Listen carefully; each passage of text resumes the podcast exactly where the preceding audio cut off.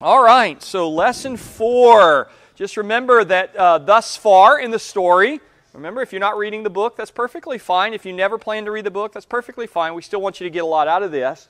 What we've seen so far is a man who we find out his name originally was Graceless. That man has been awakened to his danger. He has fled the city of destruction at the command of the gospel. He's running toward the light which lies in proximity to the wicket gate. He has a book, his name now is Christian. He has a book which warned him of his danger and is telling him of the glories of the celestial city toward which he is bound. Initially, we saw uh, over the last couple of weeks, he was accompanied by two companions, obstinate and pliable, but both of them at different times have turned back now and he is continuing alone and most recently, what we saw last week is that he fell into the slough of despond and was unable to extricate himself from the despair that overtook him there. He met a character named Help, and Help lifted him out and showed him the steps to avoid falling into that bog once again. And so, this next part of the story, he encounters Mr. Worldly Wiseman. And I will tell you that this part of the story in particular is easily misinterpreted by antinomians. Um, an antinomian is someone who is against the law, anti against nomos, the law. Uh, the, the antinomian does not believe that the law of God applies to him in the same way or to the same extent that the scriptures would indicate it does. And many times, antinomians, as they read this section of the story, will misunderstand the issue that's being portrayed here. The danger is legalism, and you'll see that as the story develops. But legalism in this case, Bunyan shows us, is not a temptation to substitute obedience for grace. The temptation of legalism is to disobey God by seeking an easier path than the gospel and the cross demand of us. That's what legalism is. And I'm going to show you that as we continue today. Now, let's get into the story. Now, as Christian was walking solitary by himself, he espied one afar off coming over the field to meet him. And their hap was to meet just as they were crossing the way of each other. The gentleman's name that met him was Mr. Worldly Wiseman. He dwelt in the town of Carnal Policy, a very great town, and also hard by from whence Christian came. In other words, kind of adjacent to. This man then, meeting with Christian and having some inkling of him, for Christian setting forth from the city of destruction was much noised abroad, not only in the town where he dwelt, but also it began to be the town talk in some other places. In other words, Worldly Wiseman's already heard of what has transpired so far. Mr. Worldly Wiseman, therefore, having some guess of him by beholding his laborious going, by observing his sighs and groans and the like, began thus to enter into some talk with Christian. Mr. Worldly Wiseman said, How now, good fellow? Whither away after this burdened manner? Where are you going? Right? Why are you carrying this big weight on your back? Christian said, I tell you, sir, I am going to yonder wicket gate before me, for there, as I am informed, it, I shall be put into a way to be rid of my heavy burden. I'm going to finally get this thing off my back. Mr. Worldly Wiseman said, I would advise thee then that thou with all speed get thyself rid of thy burden, for thou wilt never be settled in thy mind till then, nor canst thou enjoy the benefits of the blessings which God hath bestowed upon thee till then. I want you to notice Mr. Worldly Wiseman is a professing Christian. You see that? He's talking to him about God, all the blessings and benefits that God would want you to enjoy. God wants you to be happy. You can't be happy as long as you've got that burden on your back, so you need to get the burden off your back. Christian says, That's what I'm trying to do, right? He says, That is which I seek for, even to be rid of this heavy burden. But get it off myself I cannot, nor is there any man in our country that can take it off my shoulders. Therefore, am I going this way, as I told you, that I may be rid of my burden? Mr. Worldly Wiseman replied, I beshrew him for his counsel. Now, here I'm skipping over some stuff. Um, he, uh, Christian tells him about his meeting with Evangelist and says, It was Evangelist that told me this is the way to get rid of the, the burden. And so Mr. Worldly Wiseman says, Well, you know, a pox be upon him for the counsel that he's given. Uh, that, that's not good advice. There is not a more dangerous and troublesome way in the world than is that into which he hath directed thee. And that thou shalt find if thou wilt be ruled by his counsel. In other words, you keep going down this path you are going to meet trouble like you've never seen. Thou hast met with something, as I perceive already, for I see the dirt of the slough of despond is upon thee, but that slough is the beginning of the sorrows that do attend those that go on in that way. Hear me, I am older than thou. Thou art like to meet with, in the way which thou goest, wearisomeness, painfulness, hunger, perils, nakedness, sword, lions, dragons, darkness, and in a word, death and what not, these things are certainly true, having been confirmed by many testimonies. And should a man so carelessly cast away himself by giving heed to a stranger? So Mr. Worldly Wiseman actually is a stranger, but he's presenting himself as a wise man and he has a worldly sort of wisdom. He does, as a matter of fact, right? The sons of this age are sometimes shrewder than the sons of light. He has this kind of wisdom, this gravitas. I'm older than you. You're, you're following the advice that's been given to you from somebody you don't even know, and it's going to lead you into all kinds of perils. This is not the way that you need to go. Christian says, Why, sir, this burden on my back is more terrible to me than are all these things which you have mentioned. Nay, methinks I care not what I meet with in the way, if so be I can also meet with deliverance from my burden. Now, Christian is replying in the right way here. He's saying, even if all of those perils come to meet me, it's worth it because this burden is worse than any of those things would be. So I, I, really, I just want to be rid of this burden. Now, that's the way a Christian would respond, right? Is to say, it doesn't matter the cost, it doesn't matter the consequence, I just want to be free of this burden of guilt that lies upon me. Mr. Worldly Wiseman said, How camest thou by that burden at first? Christian replied, By reading this book in my hand. Mr. Worldly Wiseman said, I thought so. And it has happened unto thee as to other weak men, who meddling with things too high for them, do suddenly fall into thy distractions, which distractions do not only unman men, as thine I, as thine, I perceive, have done thee, but they run them upon desperate ventures to obtain they know not what. The problem is that you're reading your Bible. The problem is that you are troubling your mind with things that are too high for you. You are bothered. You are worried. Uh, you are overwhelmed by many things that are just not necessary. Uh, you're much distracted and anxious because, because you're, you're trying to do things that you're not capable of. Now, one of the things you're going to see is that in some ways, Bunyan is going to relate Mr. Worldly Wiseman and the counsel he gives to the Roman Catholic system. It's not a tight um, identification. So I'm not saying that that's the only way in which Bunyan meant this to be read, but it does appear to be kind of uh, adjacent to his counsel. Well, one of the things that Rome was famously saying during the medieval period is, you know, kind of don't trouble yourself. The scriptures belong to the church. The church interprets the scriptures for you. Don't be bothered by all of this theology that you're hearing, you know, these questions that these Protestants are raising. Just trust the church. Just trust that the church as the, as the teaching uh, instrument of Christ is, is going to tell you the things that you should believe. And so there may be a little bit of that that Bunyan is meaning uh, to, to, to represent here. All right, now in this, in this part of the story, we need to talk a little bit more about this burden. Again, this is not where Christian is going to be rid of the burden, that's coming later. But we've, we've mentioned it before in a couple of lessons. We need to talk about it some more here. Christian is a Christian, he has been converted and yet he still carries a heavy burden. Now, some would argue that he is burdened because he remains unregenerate. That would be a fairly common kind of Calvinistic way of reading this story. But I believe that Bunyan is showing us that Christian has begun a life of Christian pilgrimage. He's repented, he's fled the city of destruction, he's pursuing the light, he's going to the gate. Whatever the state of his heart, that's not something you can know. Like if you're if you're sitting there going, well, I, I just feel this great burden, maybe I'm unregenerate, you're asking the wrong question. Because Christian is doing the very things he's supposed to do. He has turned his face away from the city of destruction. He's turned his face to the celestial city. He is following the instruction of the gospel. He is heeding the word of evangelists. He is studying the scriptures. He still is burdened, but the state of his heart is not something that he can know definitively. And even if he could, it doesn't change the reality of his present experience. So it's not a question of like trying to peer into the inner counsels of his heart or into the eternal decrees of God. It's a matter of what do I need to be doing right now? And he's doing those things. Now I take this burden as the weight of guilt and shame and regret that he still carries. He's turned away from sin, but he still has not dealt with the guilt and shame of that sin. He doesn't yet have the peace and joy of his salvation. There is an initial hope that often is associated with turning to Christ, but the assurance of grace and the kind of abiding, stable peace and joy that we can have in Jesus is a fruit of Christian maturity.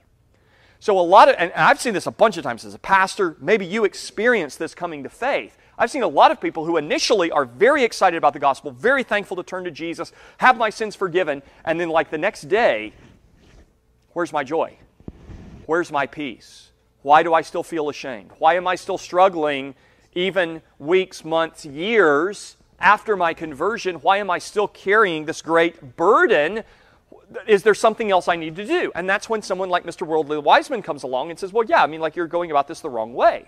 You're not supposed to be doing this. Like, I mean, the path you're following is really dangerous, and the book that you're reading is really confusing, and there's a much easier way. And we begin to look for that easier way. Remember the Lord's parable. The, when the word comes, then cometh the devil. I like the way the King James does that in the parable of the sower, right? When the word comes, then cometh the devil. So the seed that's sown on the wayside, as soon as the seed is sown, the devil comes in the form of the birds and eats the seed. And one of my mentors used to say, that's not just true of the seed sown on the wayside, that's true for all of us. When the word comes, then cometh the devil. Because the devil didn't have to pay any attention to you when you were an unbeliever, but when you become a believer, suddenly you get a lot of attention, right? And, and you are going to experience challenges and discouragements um, that you never knew before you tried to follow the Lord. There are many trials, in fact, that a new believer faces that he did not know as an unbeliever. And the prospect of this new life, the prospect of pilgrimage, can be overwhelming. Not to mention the fact that you have just recently discovered your sinfulness. You've recently seen your sinfulness in a new way. That's why you've repented. That's why you've believed on Jesus. But you, you still haven't fully dealt with what you've learned about yourself. Right? So, like, praise God that Saul has believed in Jesus and is now a Christian. He's been baptized by Ananias. But what is he thinking about when he closes his eyes at night? He might be thinking about Stephen. He might be thinking about other Christians that he drug out of their homes and put in prison and put on trial. He might be thinking about you know, the, the, the blasphemous votes that he took as a member of the council against Christians who were brought before him. And, and there might be things that you still carry guilt and shame and regret for. And that's just part of the reality of the life of, uh, of a Christian. A convert is immediately called to a life of continual repentance and new obedience, and that feels overwhelming. He is still trying to reconcile himself to this new perspective on the, his former life, and he is haunted by bad memories and bad habits, and he's got new questions that have never been answered, right? He doesn't know how to answer, he doesn't even know the questions to ask yet, and now he's getting bombarded with all of these new things. The trials of a new believer are why many ta- turn back. And that's what you saw with Pliable last week. Pliable initially comes with joy, responds to the word, let's go to the celestial city, tell me all about it. It sounds wonderful. We fall into the slough of despond. Forget about it, I'm going home. Right? You keep all of the benefits, I'm going home. And that, and that is the seed sown on rocky soil. That they uh, receive the word with joy, but as soon as trouble comes, they fall away. And that's the danger here. Is Christian going to be uh, a convert like that? Christian says to Mr. Worldly Wiseman, I know what I would obtain. In other words, I know what I want. That's what he's saying. I know what I want. It is ease from my heavy burden. That's what I want. But Worldly Wiseman says, But why wilt thou seek for ease this way, seeing so many dangers attend it? Especially since, had thou but patience to hear me, I could direct thee to the obtaining of what thou desirest without the dangers that thou in this way wilt run in thyself into. Yea, and the remedy is at hand. Besides, I will add that instead of those dangers, thou shalt meet with much safety, friendship, and content. Why, in yonder village, the village is named Morality, there dwells a gentleman whose name is Legality, a very judicious man, and a man of a very good name, that has skill to help men off with such burdens as thine is from their shoulders. Yea, to my knowledge, he hath done a great deal of good this way. Aye, and besides, he hath skill to cure those that are somewhat crazed in their wits with their burdens. To him, as I said, thou mayest go and be helped presently. His house is not quite a mile from this place. And if he should not be at home himself, he hath a pretty young man to his son, whose name is Civility, that can do it, to speak on, as well as the old gentleman himself.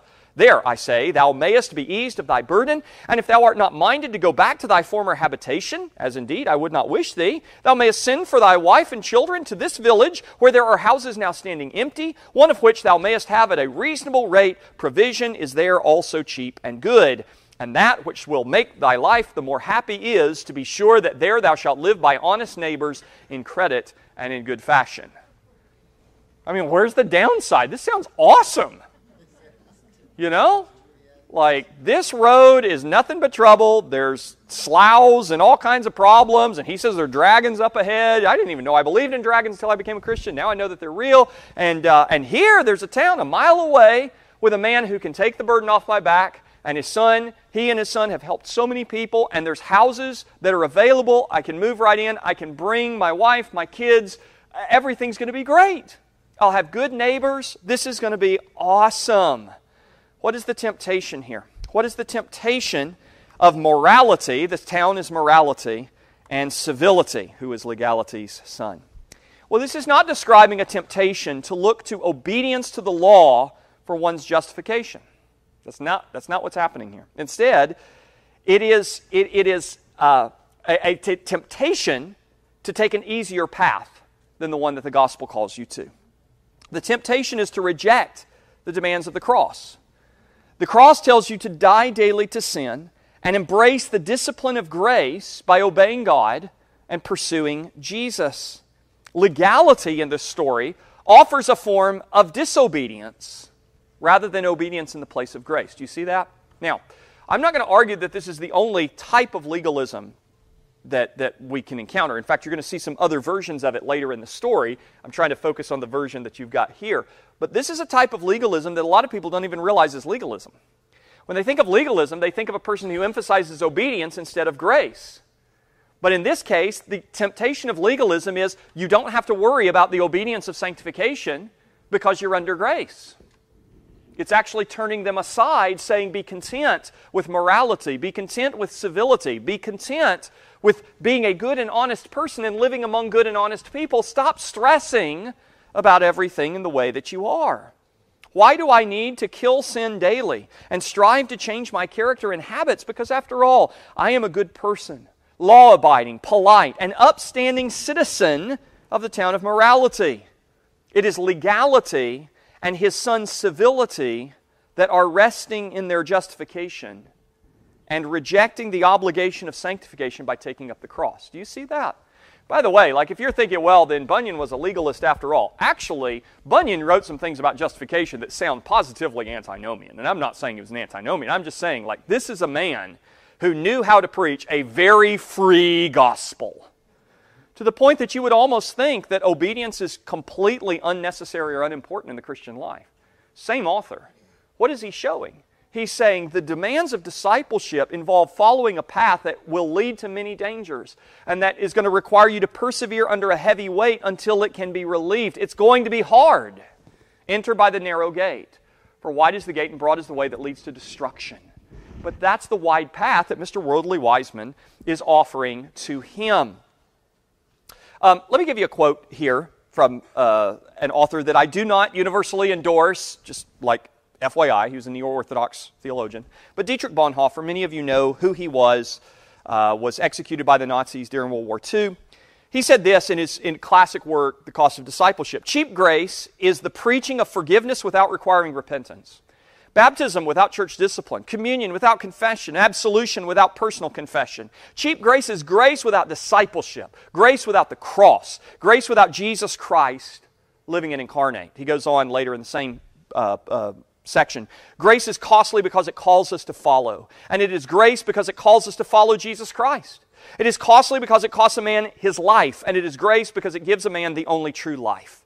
It is costly because it condemns sin, and grace because it justifies the sinner. Above all, it is costly because it cost God the life of his Son. You were bought at a price, and what has cost God much cannot be cheap for us. Above all, it is grace because God did not reckon his Son too dear a price to pay for our life, but delivered him up for us. Costly grace is the incarnation of God. He's saying, any price you're paying is, does not compare to the sacrifice Jesus made. Right? and understand that Bonhoeffer is speaking against the state Lutheran church that has capitulated to Hitler, that has followed the easy path of, of the spirituality of the church. And he's saying it's not Christianity.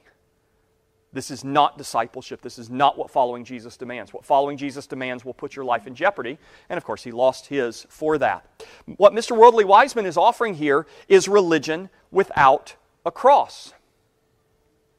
And if Bonhoeffer's words sound legalistic to us, it may be that we have moved into the town of morality. And I'm saying that not because I think anybody in this church lives there, but because I think there are some Reformed Christians that live in the town of morality, that have a lot to say about grace, that have a lot to say about the gospel. And yet would, would take Bonhoeffer's words in that quote, or evangelist counsel to Christian here in just a moment in our story, and say, that's legalism. That you're you're saying it costs us something. No, Jesus paid the whole price. Yes, of course Jesus paid the whole price. That's not the argument. Jesus also said, If any man desires to come after me, let him deny himself, take up his cross, and follow me. And whoever does not forsake all that he has cannot be my disciple. If that sounds legalistic to you, you might not be living where you think you are living. Christianity is not legal, civil, or even moral by worldly standards. Take your Bible. Let's, let's look at this passage. It's in 1 Peter chapter 4. In 1 Peter chapter 4, Peter is writing to Christians who are being persecuted. And notice what he says, beginning in verse 1. Therefore, since Christ suffered for us in the flesh, arm yourselves also with the same mind. For he who has suffered in the flesh has ceased from sin. Does that sound legalistic to you? It's the Apostle Peter. That he no longer should live the rest of his time in the flesh for the lusts of men, but for the will of God. For we have spent enough of our past lifetime in doing the will of the Gentiles, when we walked in lewdness, lust, drunkenness, revelries, drinking parties, and abominable idolatries. In regard to these, they think it strange that you do not run with them in the same flood of dissipation, speaking evil of you. They will give an account to him who is ready to judge the living and the dead. Count the cost.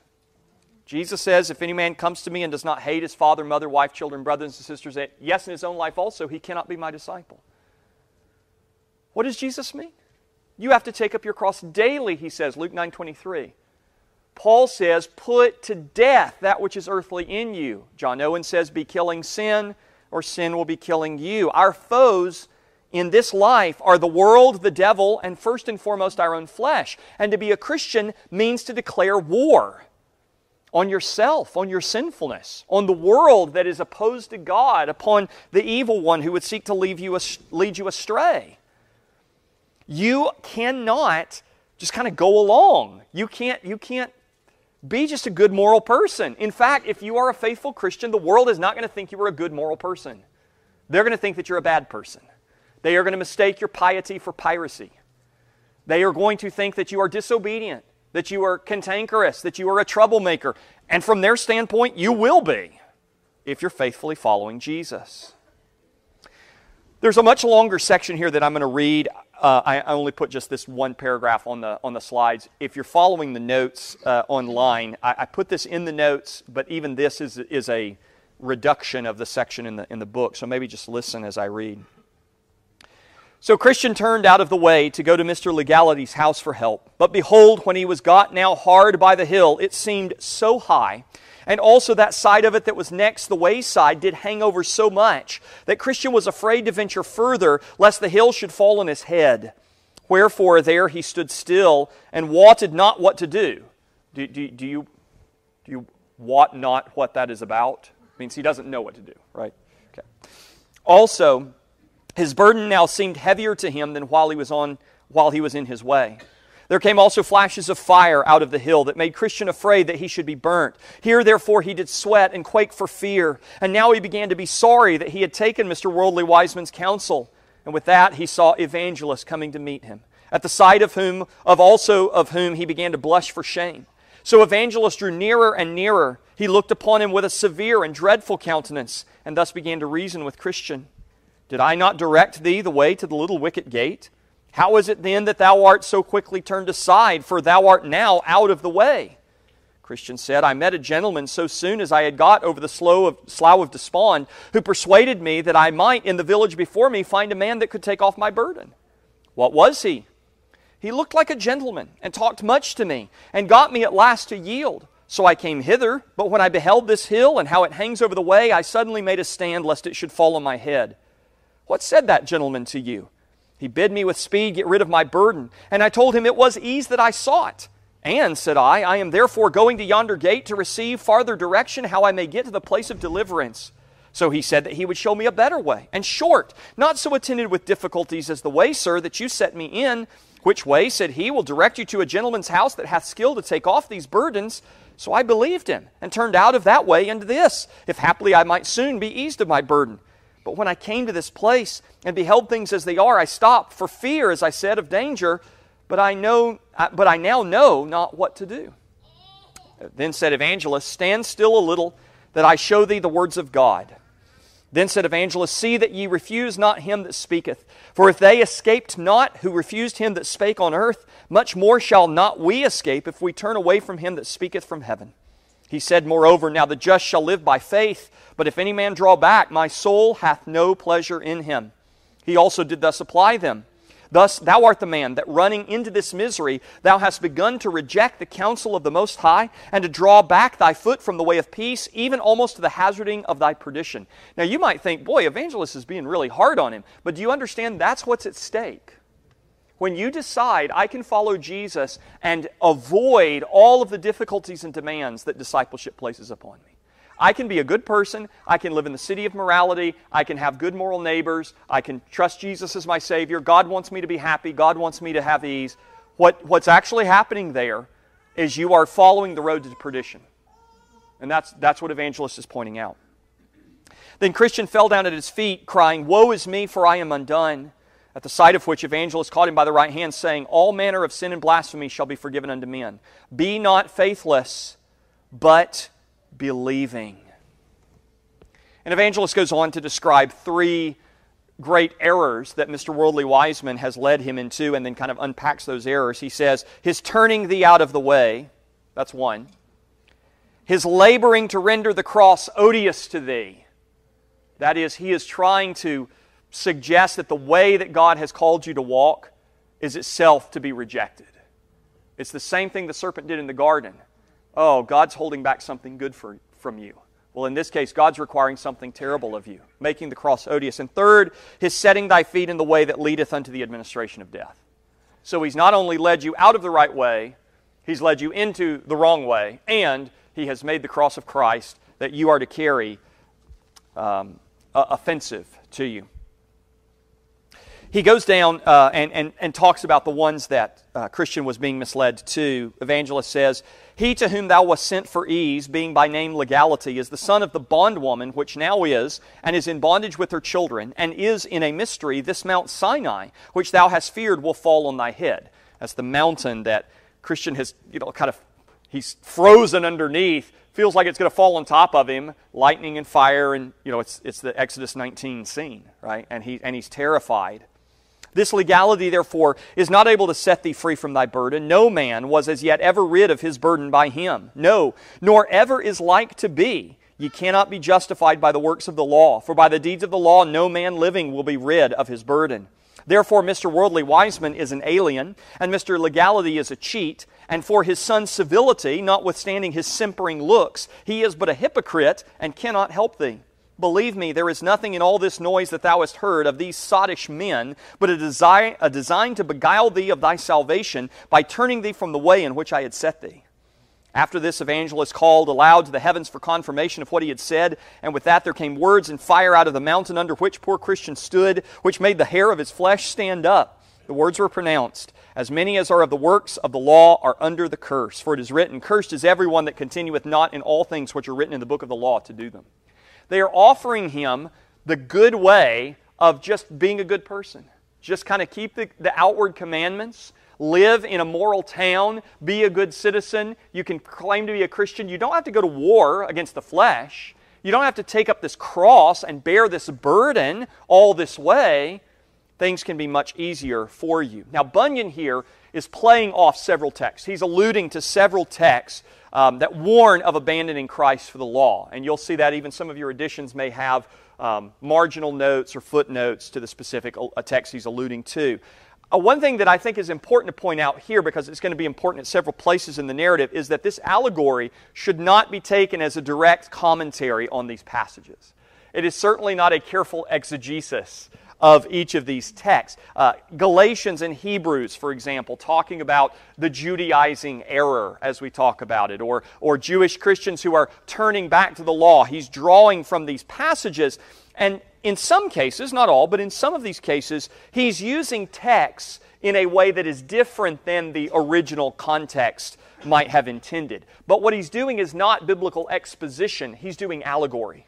He's giving you the theme. This is very common in allegories, by the way, to make an allusion to a passage that's not necessarily the original primary meaning, but is consistent with the broader testimony of Scripture.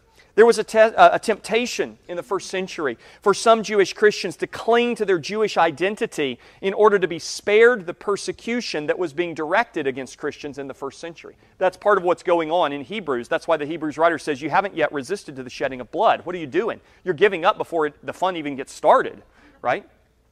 The Jews were protected by the Roman Empire.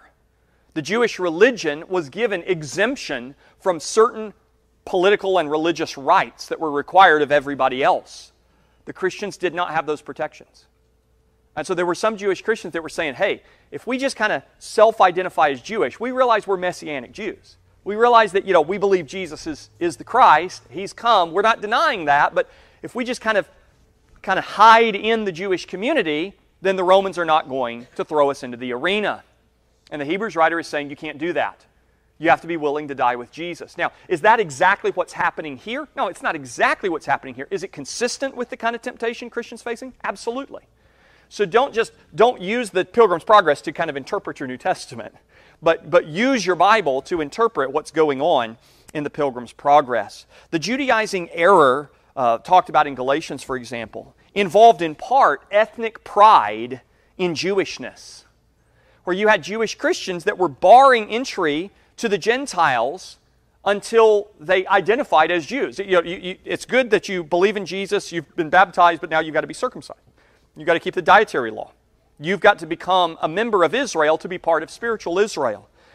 And, and, and here, that, you know, that's not exactly what's going on with Christian, but, but the common point, the, com- the thing that they have together is that the Jews in that time were not realizing both Jews and Gentiles have shared humiliation in the cross of Christ. It doesn't matter whether I'm Jew or Gentile. It doesn't matter whether I'm circumcised or uncircumcised. I'm called to the shame of the cross with my Gentile brothers and sisters. And that is the temptation that Christians been being presented is to turn away from that. Christians like Mr. Worldly Wiseman and Legality and Civility and the First Presbyterian Church of Morality have embraced a socially acceptable religion that colors inside the lines. That's what Christians being offered. And Bunyan knew something about discipleship that refuses to play nice with tyrants, even if those tyrants are bishops, archbishops, and local sheriffs. If you haven't read Return to the King, you need to get on with that.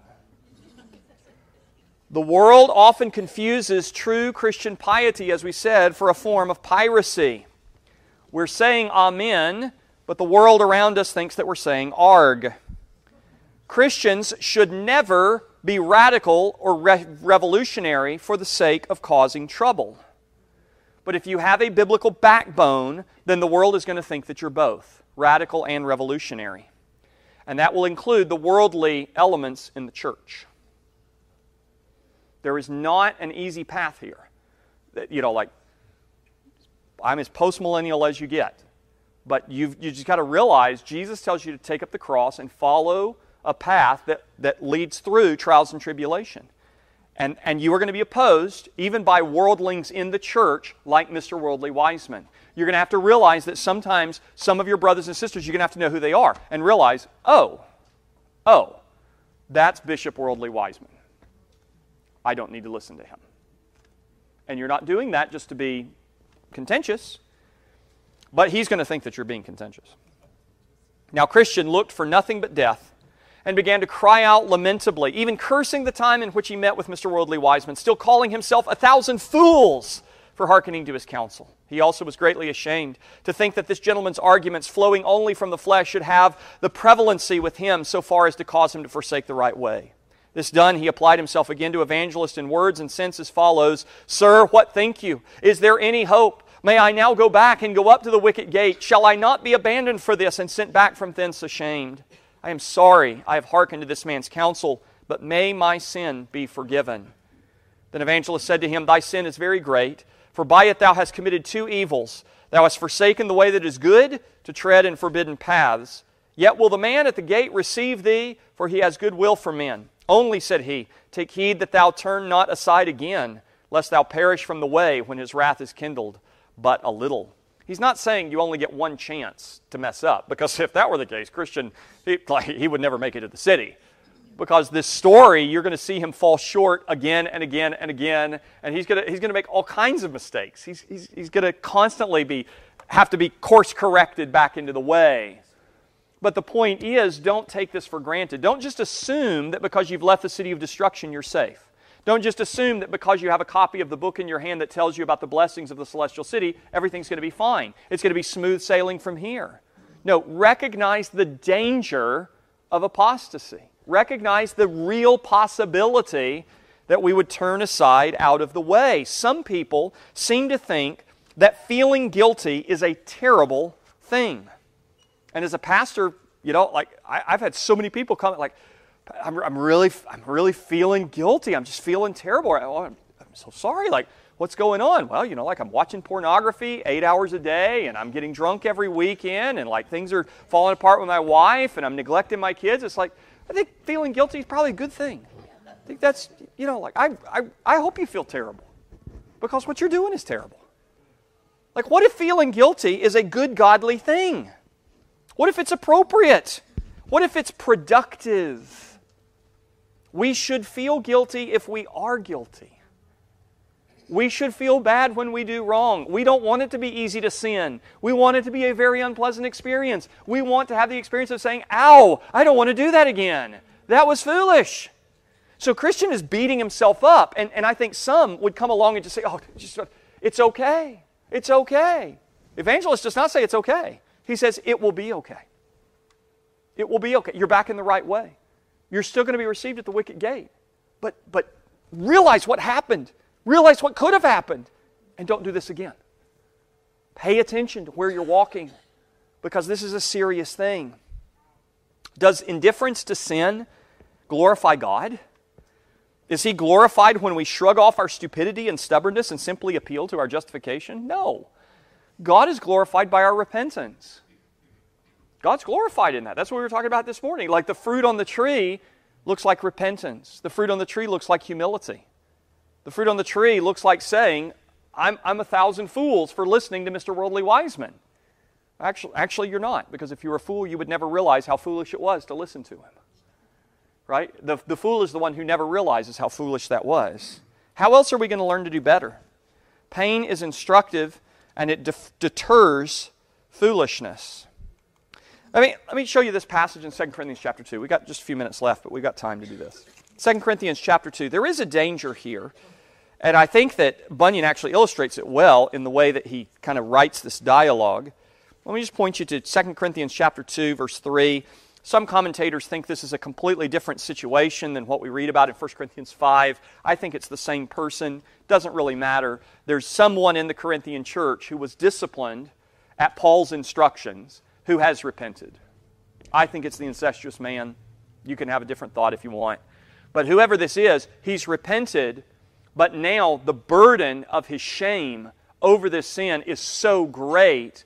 Paul realizes there is a danger that if he's not reintegrated into the church, he could, he could fall away from that.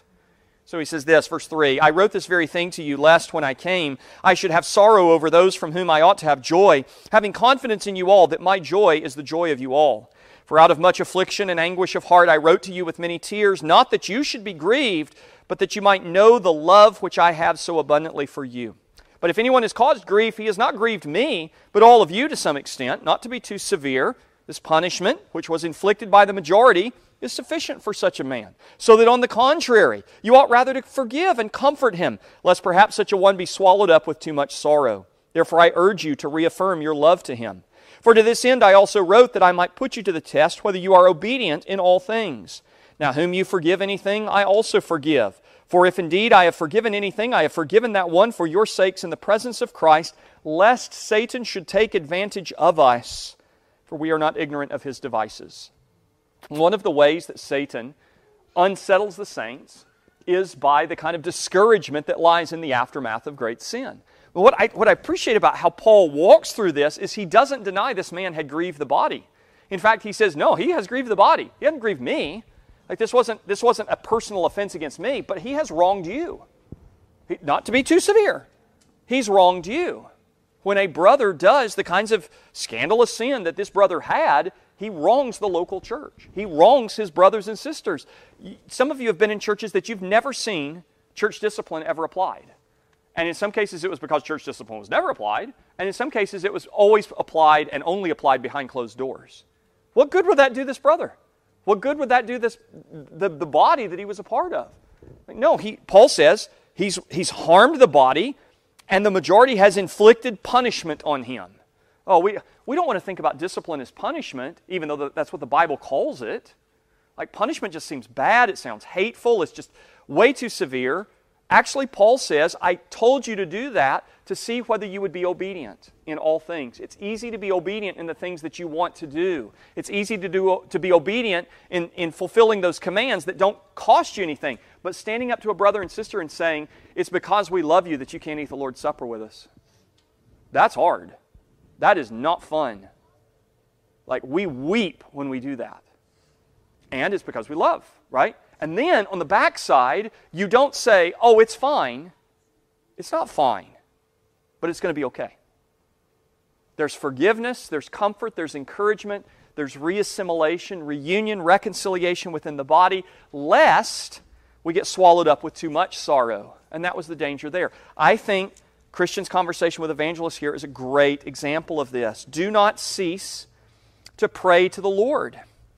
Repent Renew your commitment to obedience. That's what you do in the aftermath of a fall. Let me show you, I, I think we got time. Let me show you these other two passages real quickly. Second Sam, or excuse me, 1 Samuel chapter 12. This is in the aftermath of Saul's coronation as the first king of Israel, but the people still have not kind of come to terms with the, the error of asking for a king for the reasons that they did and the way that they did at the time that they did. And so Samuel is calling them to account. Notice, I am in the wrong book of the Bible. That's 1 Kings. 1 Samuel chapter 12, starting at verse 18. Samuel called to Yahweh, and Yahweh sent thunder and rain that day, and all the people greatly feared Yahweh and Samuel. And all the people said to Samuel, Pray for your servants to Yahweh your God, that we may not die, for we have added to all our sins the evil of asking a king for ourselves. Then Samuel said to the people, Do not fear. You have done all this wickedness, yet do not turn aside from following Yahweh, but serve Yahweh with all your heart. And do not turn aside, for then you would go after empty things which cannot profit or deliver, for they are nothing. For Yahweh will not forsake his people for his great name's sake, because it has pleased Yahweh to make you his people. Moreover, as for me, far be it from me that I should sin against Yahweh in ceasing to pray for you, but I will teach you the good and the right way. Only fear Yahweh and serve him in truth with all your heart, for consider what great things he has done for you. But if you still do wickedly, you shall be swept away, both you and your king. That is almost exactly this conversation between evangelist and Christian. Do you see that? And it strikes just the perfect balance of saying, don't pretend like this wickedness was anything other than wickedness. Don't pretend like you should feel anything other than guilt and shame about that, but God has forgiven you. And now, what, how should you respond? Repent and renew your commitment to the Lord and be faithful to God the, the next decision you make is rarely the last decision you make. And you need to make better decisions moving forward. But beware, you continue down the path that you started upon, and you'll be swept away. That's what Samuel says. It's really good instruction. And so the psalmist says in Psalm 141 and verse 5, this is one I pray regularly. I would encourage you to incorporate in your prayers. Let the righteous strike me, it shall be a kindness. And let him rebuke me, it shall be as excellent oil. Let my head not refuse it. May God give me people that love me enough to tell me when I'm being stupid. Right? May God send evangelists with a severe countenance to say, This isn't the right road. Where are you going? I thought you wanted to go to the wicket gate. This isn't the way to get there. What are you doing here?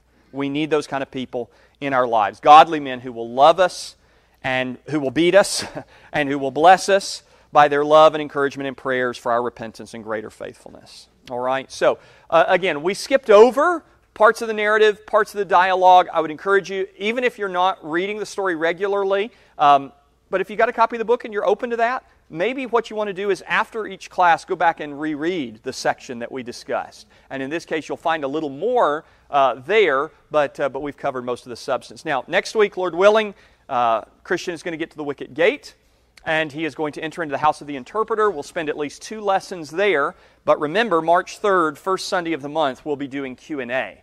So we'll have the two lessons in the house of the interpreter uh, at the end of February and then the second, second week in March. Okay? But that's the time that we have today. I hope that this is encouraging to you. I hope it's helpful to you. Um, if it's not, you can let me know. I'll be glad to try and make adjustments to it. But uh, uh, but I, I really think this is a marvelous story, and I would commend it to you. I think it's a good one to read and reread and read with your kids. I think it'll be a blessing to your soul if you do. All right, let's bow together and pray. Gracious God, we are thankful for the blessing of this tale. We're thankful for our brother John Bunyan and for the way that you worked in his life and uh, leaving us such a story, oh God, that so beautifully symbolizes our own experience uh, as pilgrims uh, journeying to the celestial city. We pray, O oh God, that we would not be turned aside uh, from the demands of the cross by the allure of a mere morality and form of obedience that is without godliness, but that you would lead us to embrace the difficulty and danger of a life of discipleship and to do so gladly, O oh Lord, that you would bring us faithful men like evangelists who would deal with us uh, sternly when we turn aside aside from the way, and that you would give us hearts to receive that reproof and to repent and stay upon the good and right way that your word and spirit lead us upon. Bless us now throughout this Lord's Day with joy and peace through your Son. We pray that we would feast and fellowship in a way that gives honor and glory to you and encouragement to our souls.